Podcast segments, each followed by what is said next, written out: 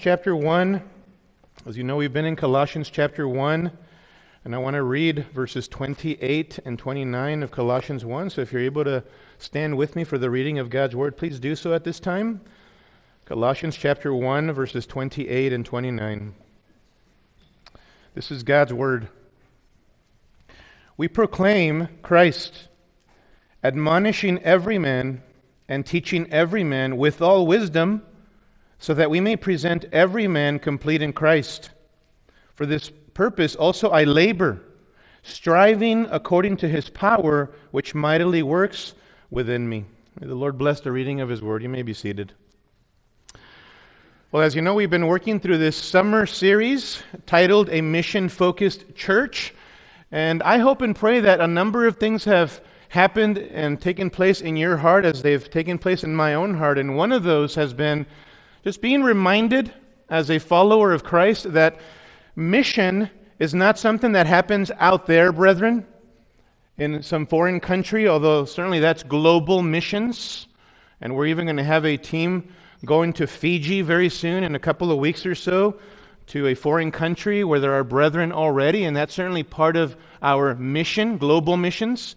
But missions is something that happens here where we are, here where we live. Here, where the Lord has you working a job. Here, where the Lord has you living in a particular neighborhood. Here, where our church building finds itself in the middle of Kent, in the region of the Pacific Northwest. Missions is here. We are missionaries wherever we may live. I hope that, that, that the Lord has impressed that upon you all the more. That missions isn't just out there, it's us fleshing out our role as missionaries here in this particular region where we live. The Apostle Paul understood this. He was a man who, upon having a collision with the Lord Jesus, upon his conversion, in the aftermath of that encounter with Jesus, he was a man on mission. He was resolute on what Jesus had called him to do, which was be about the Great Commission. And this is our story as well. We have not just been saved from the penalty of our sin. We've been saved from the, the power of sin over our lives. And one day we will be saved from the presence of sin when we stand face to face with God in Christ. But while we are here, we are to be missionaries. We are on mission. We have been saved to make disciples, to see the church of Jesus Christ built as we see people come to know Christ and come to love Christ and come to serve Christ. Fulfilling this mission is why it's important to foster then the type of atmosphere, the type of culture, the type of environment that we've been talking about here in our church. A culture, a, an environment here in the context of the church where people can grow spiritually. The church is to be a, a hub where people can mutually grow and mutually care for one another and mutually invest into one another at a high level. The church is to cultivate the type of culture where Christians can thrive and not just survive. That's what we want to see Eastridge become all the more. We are to be a church that is about a discipleship culture. And remember the working definition that I've given you. Discipleship is the ongoing process of cultivating relationships, intentional relationships, for the purpose of growth in Christ in the context of a commitment to a local church. It is highly relational. The goal is to move people towards Christ likeness, including ourselves, and it is in the context of a commitment to a local church. That is discipleship, and we've been working and unpacking those aspects in the flow of our messages. And so it's this culture of discipleship then that we've been considering the past few weeks, and that we want to be all the more about, brethren, as the Spirit of God grows us and matures us, not only as individuals, but as a church. And we've asked the question what does it look like for a church to foster a culture of discipleship? To cultivate a, an atmosphere and an environment where people can thrive and not just survive. And if you've been taking notes, we've seen from Colossians chapter 1, verses 28 to 29, that a discipleship culture is, first of all, a Christ centered culture. That's for your outline point number one. It's a Christ centered culture, right? Paul says we proclaim Christ. It's about ministry is about exalting Jesus. In a discipleship culture, Christ is, is always to be on display. And our relationship with Christ has implications for how we do evangelism. We are challenging people lovingly and in gentleness about their relationship with God through Jesus Christ if we are to be if we are Christ-centered and gospel-driven. This also has implications for how we edify and build up one another. We're always looking to move people towards Christ likeness. And so, the ultimate end in everything that we do in our personal ministries and as a church is to make much of Christ. It's to exalt Christ. A discipleship culture is a Christ centered culture. Secondly, a discipleship culture is also a word driven culture. That's point number two a word driven culture. We saw this last week as well that Christ leads his church primarily through his word. The word of God is to permeate everything that we do in our personal lives and in the life of the church. The word of God, a word driven culture, is one where we are concerned with not just head knowledge of the word, but also with the application of the Word of God. As that Word takes root in our hearts and our affections are moved towards action. That's what it means to be a Word driven church. Far too many Christians in the church are only concerned with knowledge of the Word. Knowledge is where it begins, but that's not where it ends. Knowledge of the Word is not an end in itself. We grow in knowledge of the Word so that it leads to, to change in our lives, so that we're moved to action as the Spirit of God works through the sword of the Spirit, which is the Word of God. We want to see change change in the way that we think about God, Change in the way that we relate to others and we treat others and we forgive others and we seek forgiveness from others. Change in the way that we love the church and are committed to the church. Those who love Christ love who, what Christ loves, and Christ loves his church. He died for her. And so, change means that we love his church. The Word of God is also to lead to change in the way that we view the, the, the world, that we look at people with, upon people with compassion Yes, with zeal and self righteous indignation when God's name is being, is being uh, ridiculed. But we want to see people come to know Christ. There should be change in our hearts as we hear about the Great Commission and be all the more driven to do evangelism. And so, being word driven, brethren, means applying the word so that it shapes and molds everything that we do personally and collectively as God's people. We don't have a mission then that we should be confused about. We have the blueprint for Christ centered, word driven ministry. A discipleship culture is a word driven culture. Now, this morning, we, we want to consider the last two of these aspects of a discipleship culture. And so, thirdly, we want to consider today that a discipleship culture is, ready? A people oriented culture. That's point number three on your outline. A discipleship culture is a people oriented culture. On the vertical level, as you think about ministry, ministry is done always and supremely for God and for the glory of God. But then this finds expression, fleshes itself out on the horizontal level, where ministry comes down to ministry to, to people. In fact, ministry is people. Without people, there really wouldn't be any ministry, right? I think oftentimes we forget this. If we're not careful, ministry can become about much busy work, running around doing many, many different things, all the while overlooking people, all the while forgetting why we're doing what we are doing. And so, as you think about life in the church, we must always be looking to be people oriented individuals. I want you to see this.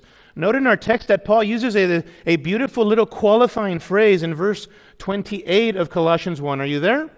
Colossians chapter 1 verse 28. Notice what he says. We proclaim Christ, admonishing every man and teaching every man, and here it is, with or in all wisdom, so that we may present every man complete in Christ. You see that prepositional phrase there?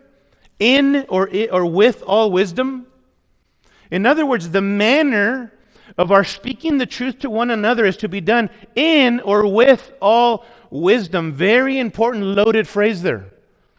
What is wisdom but the ability to take truth and skillfully apply it to one's life in a way that glorifies God and even benefits others? That's wisdom. Wisdom is knowledge rightly applied. Wisdom is skillful, godly living. That's wisdom. But now think with me for a minute. If you're going to flesh out admonishing and teaching one another and do so in all wisdom, this requires two primary things from each of us. First, this requires that you know the Word, that you be a student of the Word of God. Remember we saw this from Colossians 3:16 that we are to be people who are allowing the word of Christ to dwell in us richly. That the word of God is to make its home in our hearts. It shouldn't just visit, be passing through, but we should be word saturated individuals. And so, if we're going to be teaching and admonishing one another and do so in all wisdom, it will require that we know the Word. That's where it begins. Wisdom comes from God's Word. And so, you must know the Word be pursuing Christ yourself and His Word, but be also applying the Word to your life if you're going to be positioned to say anything meaningful and of substance to anyone else that will be of spiritual benefit. You must know the Word yourself if you're going to be helpful to others. But often we leave it there. We leave it there. We forget that B, admonishing and teaching with or in all wisdom, also requires that we strive to know people, brethren. That we strive to know people. That we be not only stewards, uh, uh, uh, students of the word, but that we also are students of people. This requires that we be people people. We need to learn to be people people. You said, but people are messy. Yeah, so are you. But people are have baggage. Yep, so do I. But people are complicated. Yeah, so are you. You've heard of the old saying ministry would be easy if it weren't for people, right? Ministry would be easy if it weren't for people. I don't agree with the statement's negativity and pessimism, but I do agree with the fact that ministry comes down to serving people. And this means that ministry is, is and has been and will forever be difficult, brethren. It will be hard. It will often be messy. No one understood this more than our Lord Jesus, right? No one did. And yet, our Savior came to reach people who were unlovable, who were unattractive, who were unpolished like us, who were running the opposite direction, not seeking Him. Christ understood this more than anyone else. And so, speaking the truth to one another with or in all wisdom requires that we strive to be highly relational individuals, that we be personable, that we take a personal interest in people, right? I'm sure that you would agree that the best kinds of, of doctors are doctors who take a personal interest in you, aren't they? You ever met a doctor that doesn't even ask any questions? You walk in and you have symptoms and things hurt and all of that, and, and after 30 seconds, pretty much you're done, right? Maybe that's a little exaggeration. Maybe a couple of minutes into it, he's done. No personal interest. But the good doctors are those who sit down, right, on the stool, ask you questions, listen well, try to understand the symptoms that you have so that they might be able to rightly triage you and be able to give you what you need, give you the right solution to your problem. Brethren, we need to do the same thing in the church. We need to be people people, people who seek to know others if we're going to diagnose issues in someone else's life and vice versa in the right way, in a fruitful manner, right? We need to get to know one another on a deeper level. We need to position ourselves. As I just said in doing the announcements, positioning yourself to be able to be invested into and to invest into others because it requires time and presence and conversation for us to get to know one another. It requires sacrifice. Now, this is not to say that in order for you to come alongside of another person with the truth, that you must always have a relationship with them. Otherwise, you have no right to say anything to them. Far from it. That's not what I'm saying here. I've known folks who've pulled that card on me. You know, you hardly know me, so you got nothing to say to me. You know what? That attitude reveals more of their heart than anything else. People can talk that way when they don't just they just don't want to hear it from God's word. They don't want to hear the truth, even if it's done in love. So that's not what I mean. What I am saying is that the norm, the pattern that we should strive for, should be relationally based ministry. And we should be people people. You say, what's the theological basis for this, Pastor Kempis? How about the nature of God? How about the nature of God? We serve a tri personal God, don't we? A tri personal God. In fact, the, the very titles of the first and second members of the Trinity, of the Godhead, Father and Son, are real titles which point to how the Father and the Son, ready, relate to one another. There is a relationship there. We have a tri-personal God. Furthermore, think about this as God's creatures, we were made in God's image. And part and parcel of what that means is that we are creatures made for relationship. Just think about your salvation. The fundamental problem that was solved when you came to know Christ, when God saved you, was the relational uh, drift between you and God. You put your faith in Jesus, you turn from your sins, and you put your faith in the Lord Jesus Christ, recognizing that salvation only comes through faith in Christ, and you went from enemy of God to now friend and child of God. There was a relational problem that was solved in salvation. Your sin was removed, paid for, and now you are in right relationship with God, which was His design from the beginning, right? And Jesus came to make that possible. We were made for relationship. You know, one of the results of the fall is that we tend to run from relationships on the human level. It shouldn't be normal for us to do that. Our sin, our self centeredness, our sinful fears and anxieties, our sinful baggage causes us to run away from relationships on the human level. And so we have to fight really, really hard to make sure that we are people people.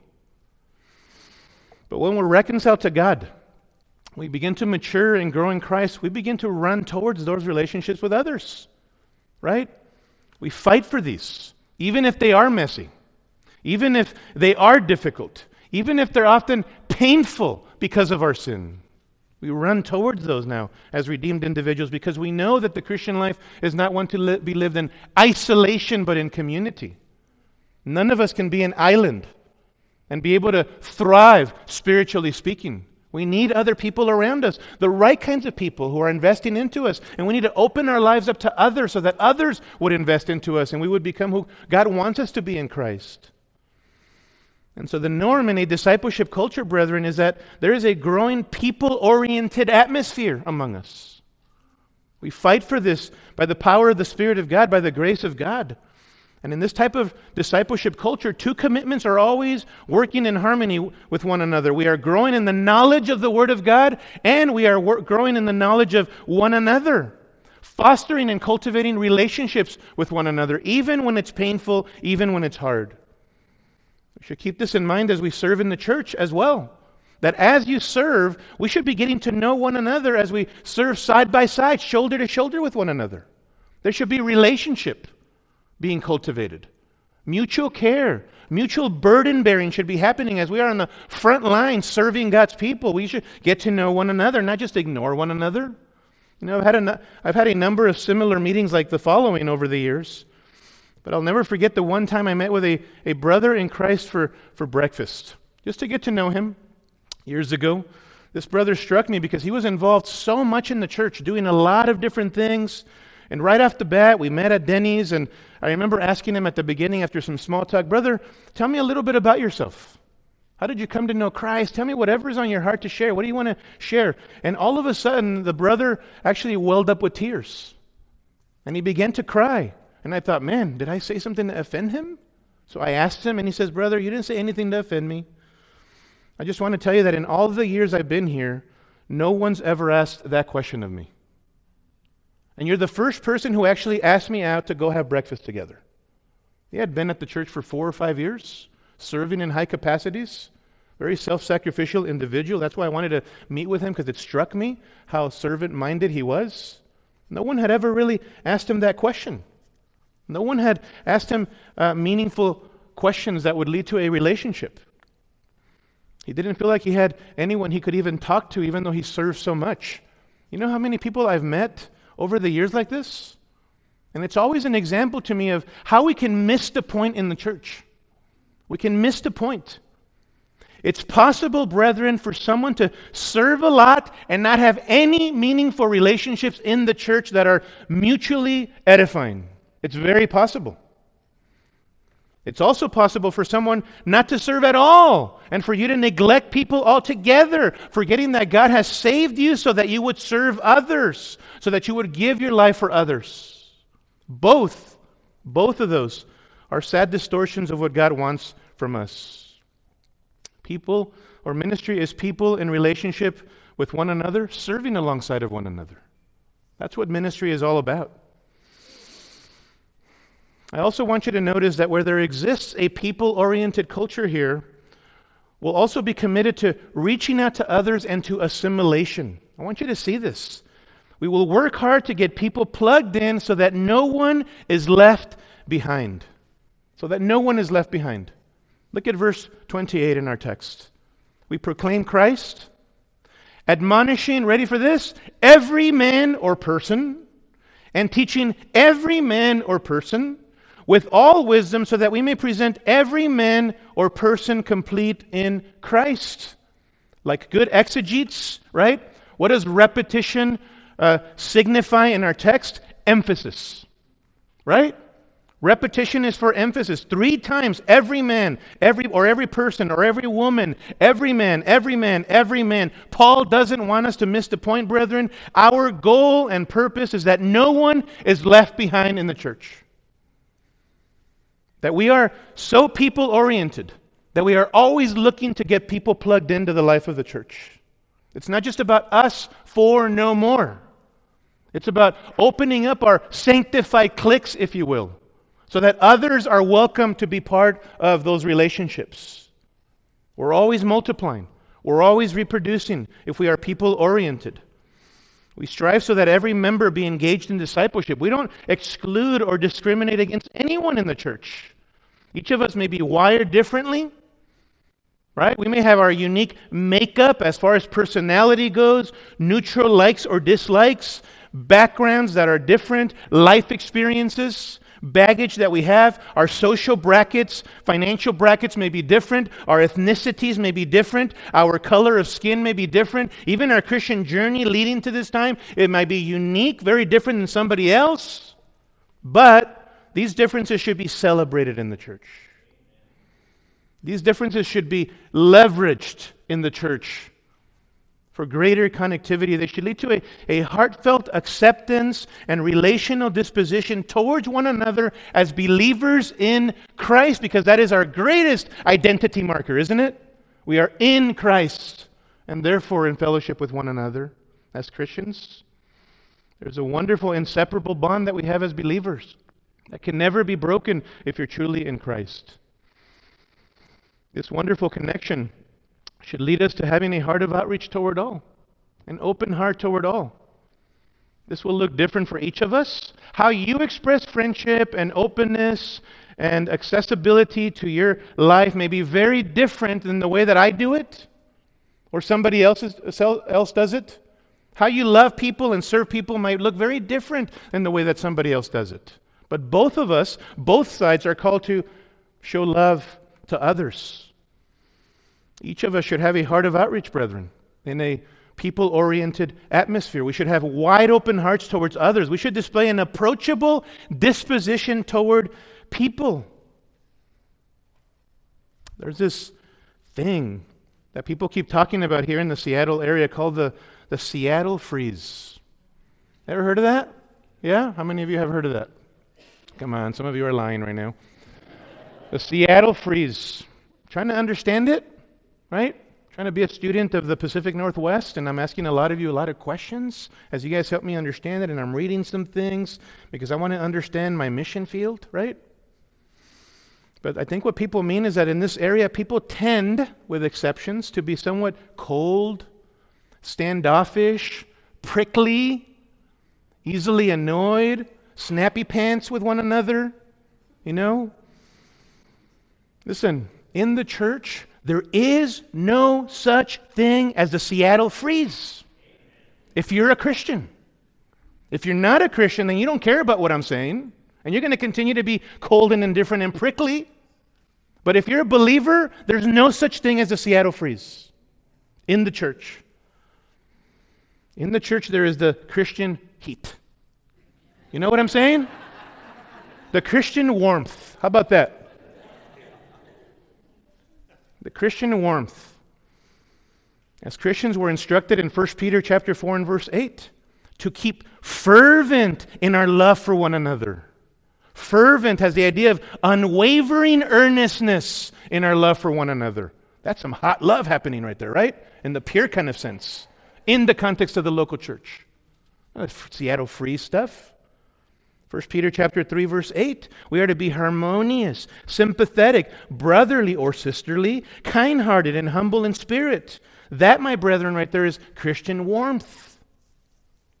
There's no seattle freeze if you're a christian.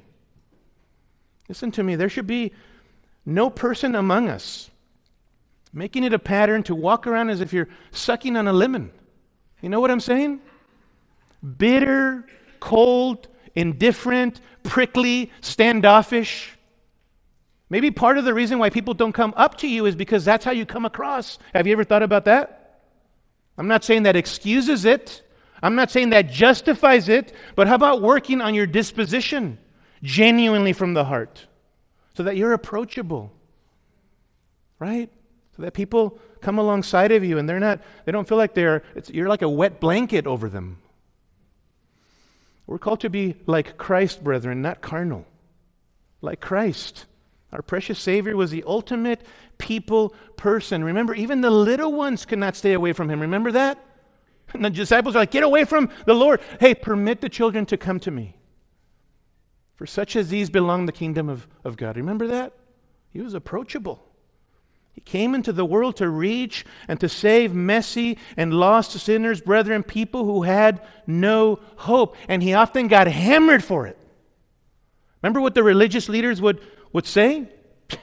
Why do you and your disciples eat with tax collectors and sinners? Remember that? Self righteous hypocrites. And Jesus would answer them, It is not those who are well who need a physician, but those who are sick. I did not come to call the righteous, but sinners to repentance. I came to seek and to save the lost. If no one was lost, Jesus would have never come, right? He came to seek those filthy, messy sinners, including us, the worst of sinners.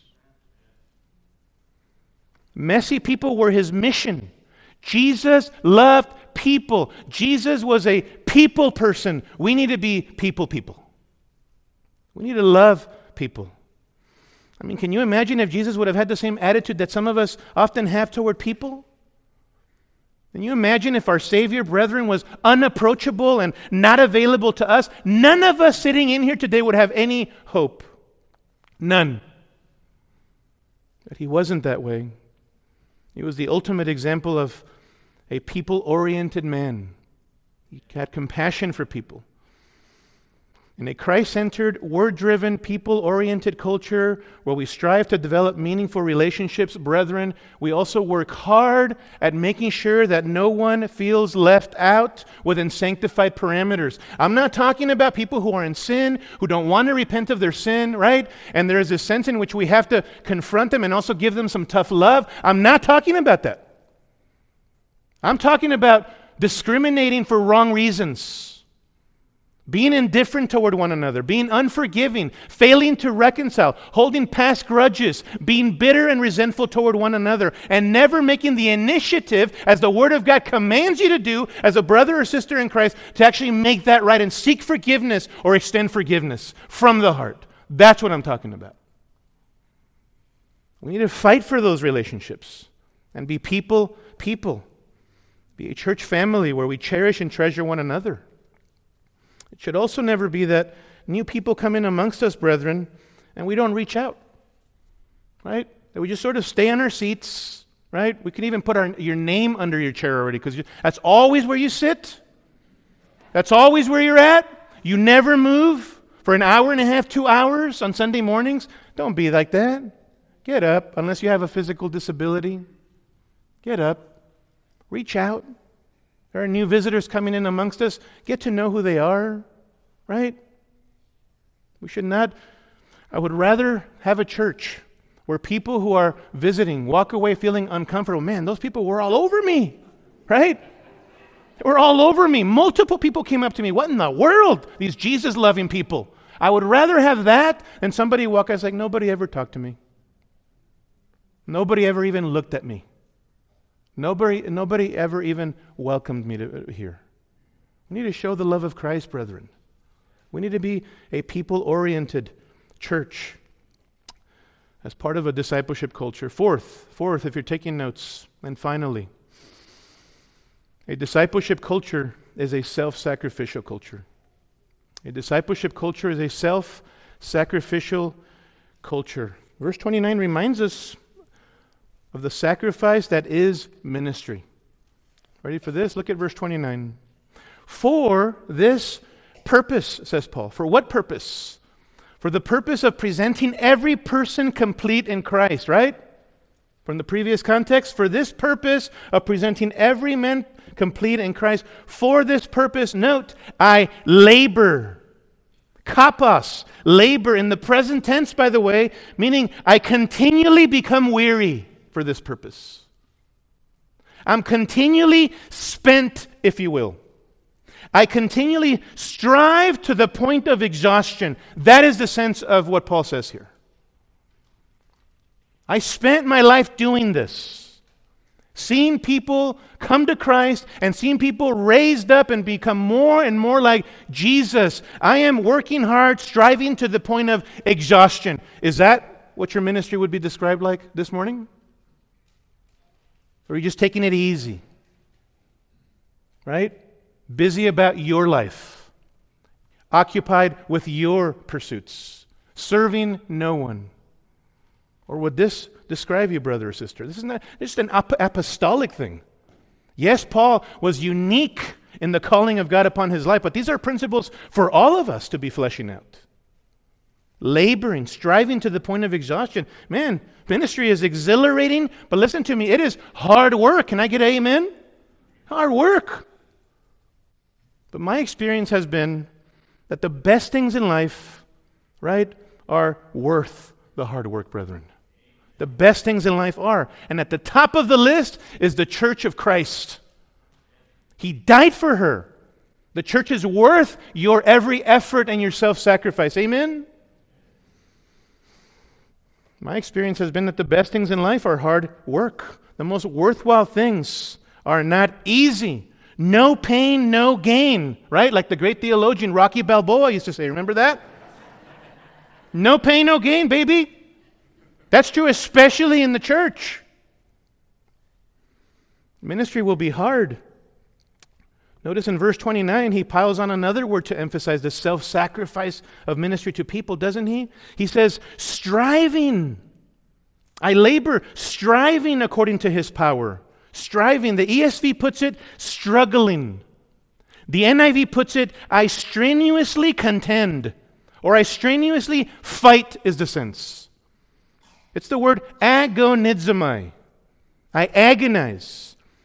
It was a word primarily used in athletic contexts. In the present tense, again, continual, giving the sense of I continually compete, or I continually contend, or I continually fight, I continually agonize for the purpose of seeing people Christ formed in them.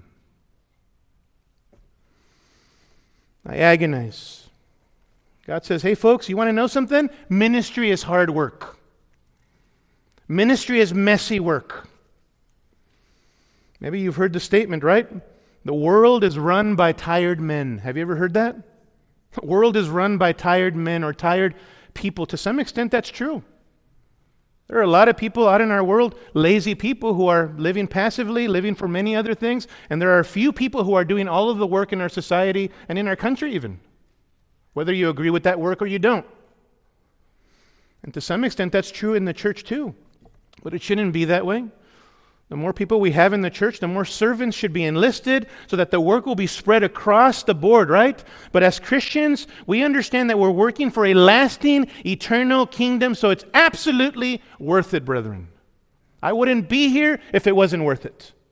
Christ is worth it, and his people are worth it. Amen?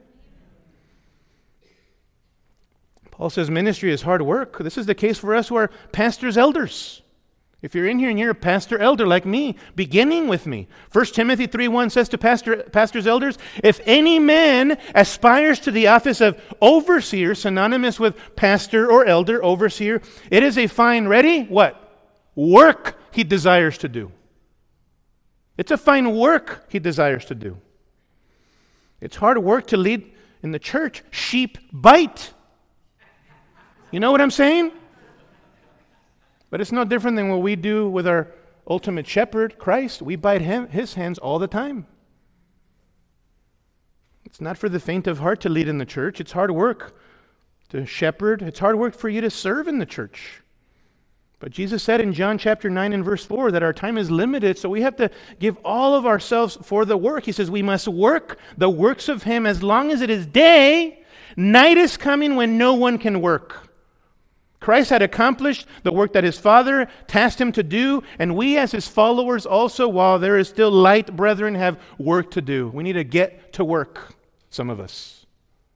We need to get to work. I want to commend my brother, I'm not even going to say his name, but he knows who he is. Spent a whole day on Saturday, Saturday, Friday, planning something out with his dear wife for our, our, our children's ministry loving on those kids and having parents drop off the kids. And for the whole day, they went and they had an excursion together, had a blast together. My special needs little girl had a blast herself with her mom. I want to commend that brother. Selfless, self sacrificial, saying no to other things so he could say yes to people in the church, including little ones. They'll never forget it. You know who you are. And our, one of our pastors, Pastor Paul, planning out a whole week of, of camp for our kids. We need to be praying for this upcoming week. Self sacrifice in the ministry. Where are you at, some of you? Where are you at? What are you doing to serve Christ's people? Working for God is, is a good thing, but this requires self sacrifice, a self sacrificial attitude. It's the type of self sacrificial attitude our Savior had while on earth, brethren. Remember Mark 10:45? Jesus said, "For even the Son of Man, speaking of himself, did not come to be served, but to serve and to give his life as a ransom for many." Wow. Christ is the ultimate example of loving self-sacrifice, and he never calls us to do anything that he himself didn't do himself first. He was the trailblazer and the ultimate example of self-sacrificial service unto others. Amen. Christ in 2 Corinthians chapter 8 and verse 7, Apostle Paul writes to the Corinthian church, but just as you abound in everything, in faith and utterance and knowledge and in all earnestness and in the love we inspired in you, see that you abound in this gracious work also, he says to the Corinthians, talking to them about, he wants them to, to be all the more generous in their giving of financial provision for those who are poor. And then he says, or he points to, to the ultimate example 2 Corinthians 8 9. For you know of the grace of our Lord Jesus Christ, that though he was rich, yet for your sake he became poor, so that you, through his poverty, might become rich. I love that verse. Don't you? I love that verse. My precious Jesus. You hear that? Christ is the greatest example, brethren, of self sacrificial service. He left infinite riches above to enter humanity that through his poverty we might experience his spiritual riches. Boy, that's convicting, isn't it? And some of us can't even serve in the church, can't even meet a need. I hear from people, I'm, too busy. You know, I'm so busy. And when I hear that over the years, I ask, busy doing what? Not with that kind of face. Typically, it's a lot nicer than that. Oh, tell me. Oh, tell me about that. What are you busy doing? What are you busy doing? There's a good busy, and then there's a bad busy, isn't there? The bad busy is running around doing any everything but the kingdom of, of things for the kingdom of God. But then there's a good busy. When you're busy about the Lord's work, that could be a good busy. You can say that. You know, I'm busy about the Lord's work. And don't just say that, mean it. Make sure that that's what you're fleshing out in your life. The Christian life is not just about rest, brethren. The Christian life is not just about resting in Christ. The Christian life is also about running for Christ. Yes? Some people say, is it about resting in Jesus or running for Jesus? Both. Both. Rest in Christ And that should catapult you to running toward Christ. Hebrews chapter 12, verses 1 and 2. Yes, let us run the race that is set before us, looking unto Jesus, the author and perfecter of our faith, who for the joy set before him endured the cross, despising the shame, and has sat down at the right hand of God. Run the race, looking at Jesus, resting Jesus, run for Christ. Both. Both. We ought to be doing both.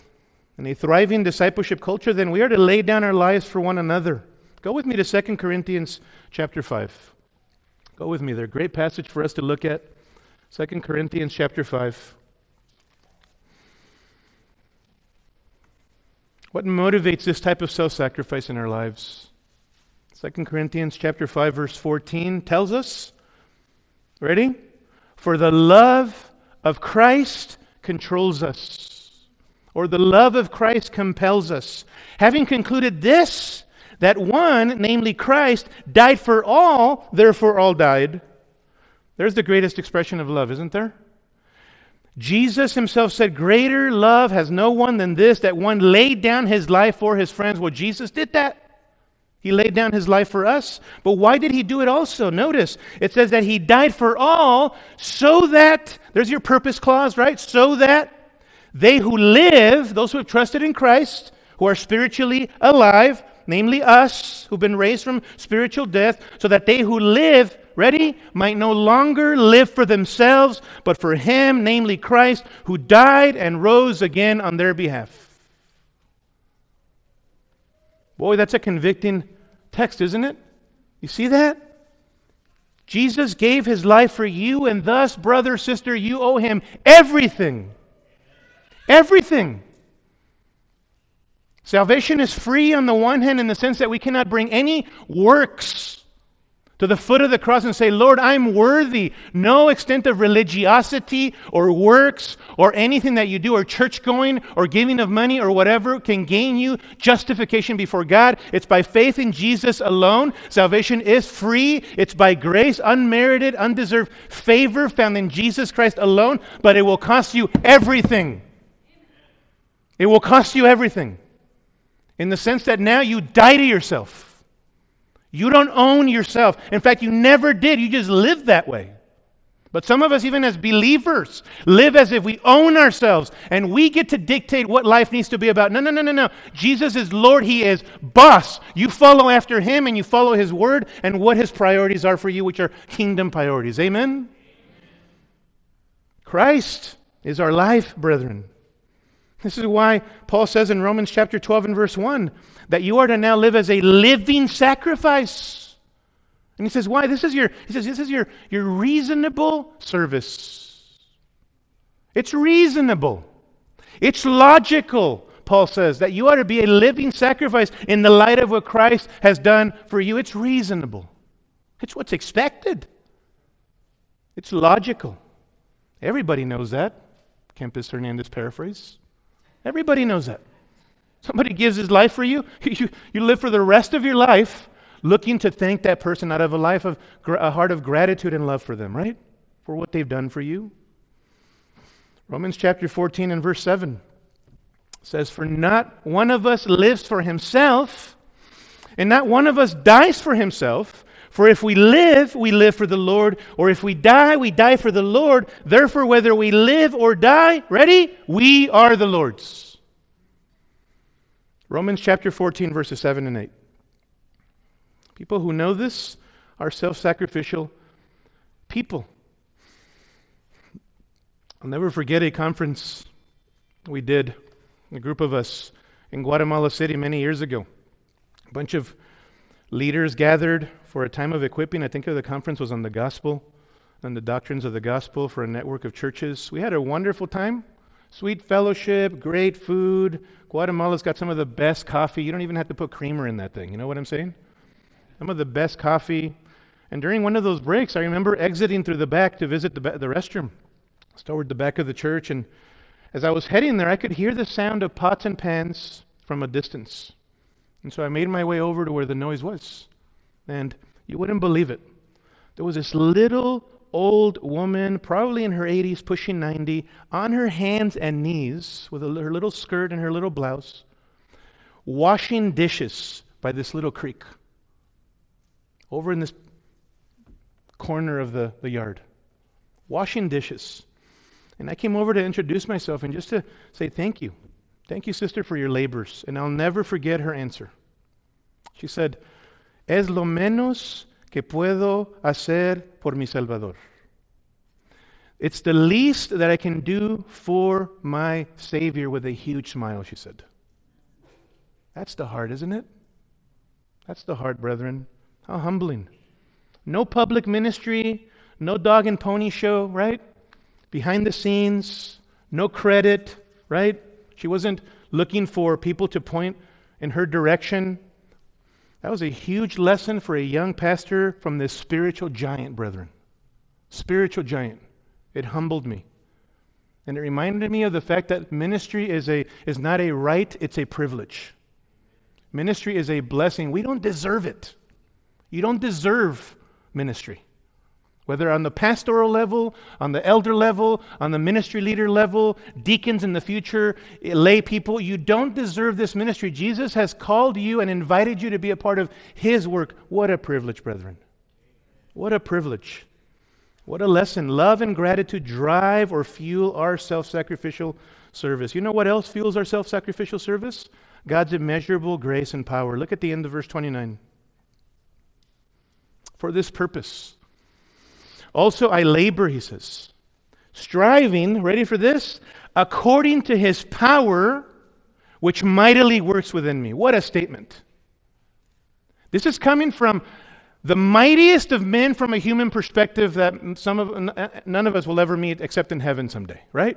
The mighty Apostle Paul, evangelizer of people, trainer and equiper, church planter, soul winner, missionary, on and on the list goes, prolific writer. And he says, It's ultimately not about me, it's God working through me. It's not about me. Brethren, this is what ultimately ministry is it's God working through us. By the way, marriage is God working through you, parenting is God through you. Service and self sacrifice in the church is God working through you. You working in a difficult work environment is God working through you. Put that in perspective. We are to be God dependent people. Paul says, Ministry is hard work, but God is sufficient. Where I am weak, His grace and His power are sufficient. Jesus is enough. Jesus is enough for the work. And so, what does it look like to foster and cultivate a discipleship atmosphere where Christians can spiritually flourish and thrive and not just survive, brethren? It is a church where Christ is central. A church where the Word of God drives everything that we do. We're always asking, what does Jesus say in His Word? What does Christ want us to do in this situation? Not other people's opinions, not psychology, not secular ideologies, not even people's opinions. What does Jesus want us to do in His Word? That's a word driven discipleship culture.